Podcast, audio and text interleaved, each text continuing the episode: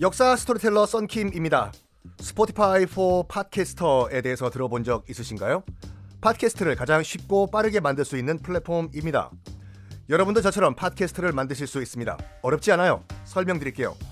Spotify for Podcasters에서는 핸드폰이나 컴퓨터로 바로 팟캐스트를 녹음할 수 있는 제작 툴을 제공합니다.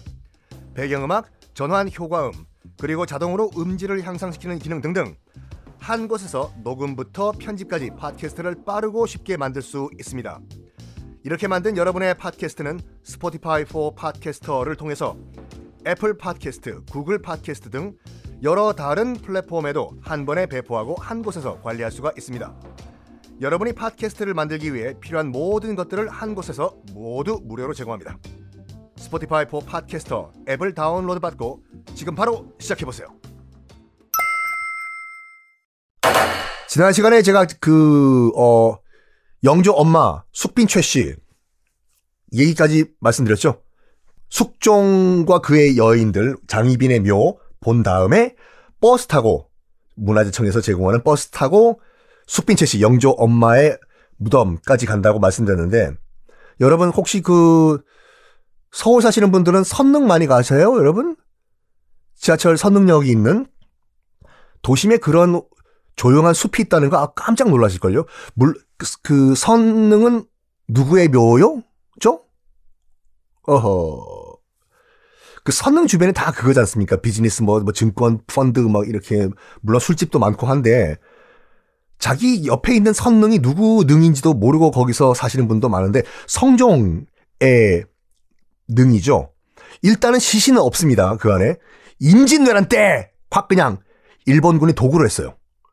도구를 했어요. 그래서 그 일단 빈능이에요.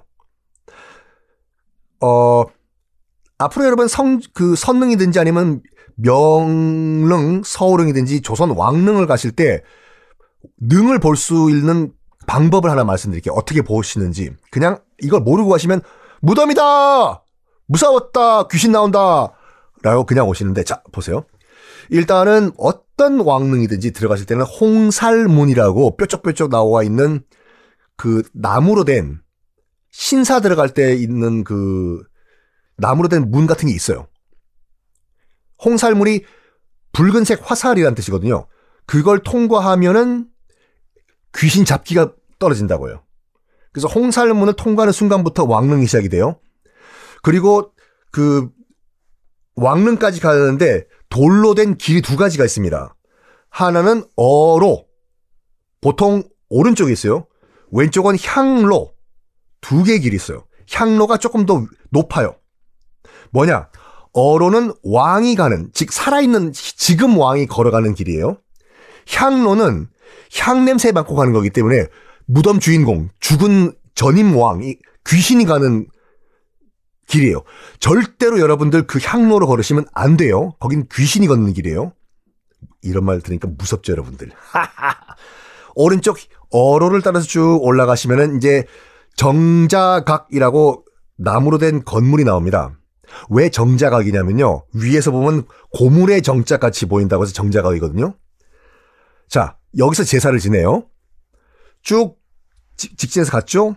그러면 오른쪽으로 꺾어서 정자각을 그러니까 동쪽으로 들어갑니다. 반드시 여러분들 그 정자각 위로 올라갈 때는 동입 서출이라고 해요. 동쪽으로 들어가서 서쪽으로 나간다. 그러니까 오른쪽으로 들어가서 왼쪽으로 나가는 거예요. 오른쪽으로 들어갈 때도 계단이 두 개입니다.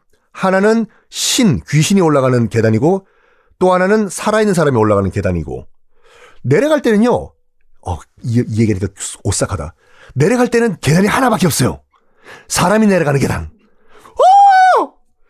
어! 귀신이 가는 계단은 없는 거예요? 없죠. 그 귀신은 어디로 갈까요? 그렇지요.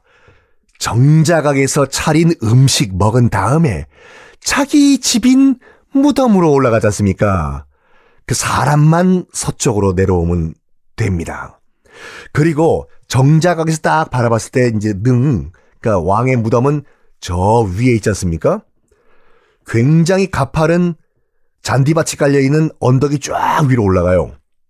그게 뭐냐면 사초지라고 해서 모든 능에 다 있어요. 흙으로 쌓은 능선이에요.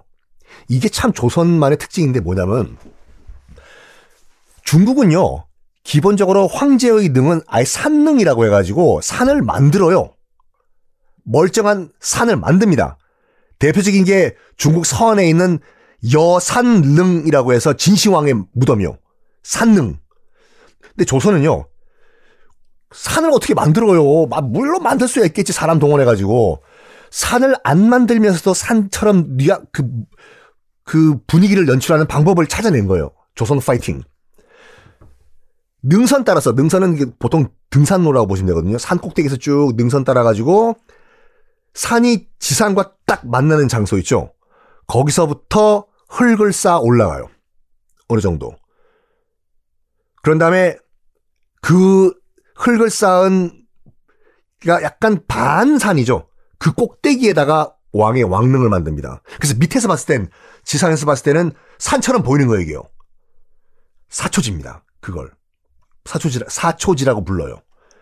그러니까 여러분 나중에 뭐 그 조선 왕릉 같은 데 가시면 야, 어떻게 저렇게 절묘하게 저렇게 예쁜 산인데만 골라가지고 왕릉을 만들었냐가 아니라 흙으로 쌓아서 가짜 산을 만든 거예요.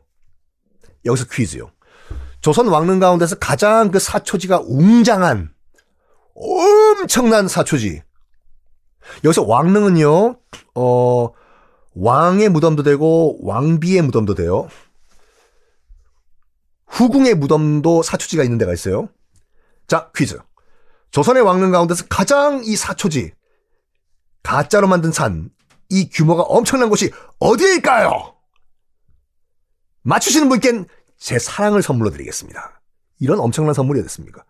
정답은 저와 함께 왕릉 투어를 가실 소령원이에요.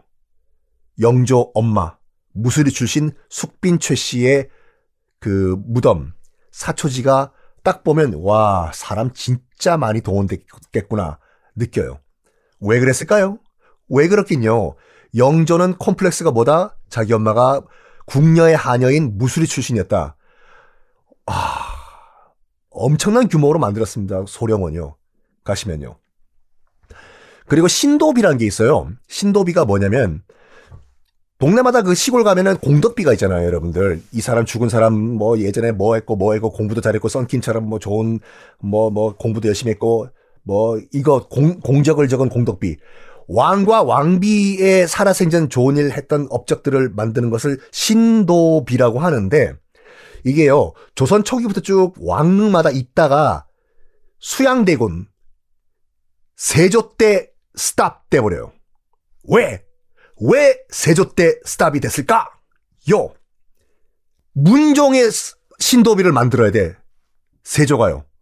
여러분들이 수양대군 세조라면 아들 죽였잖아, 자기가요. 문종의 아들 단종. 그럼 여러분 같은 경우면 문종의 신도비를 여러분들이 만들까요? 세조는 이렇게 얘기합니다. 야, 그냥 내 대 때부터 신도비 만드는 거 stop 합니다. 요 얘기 다음 시간에 continue 하겠습니다.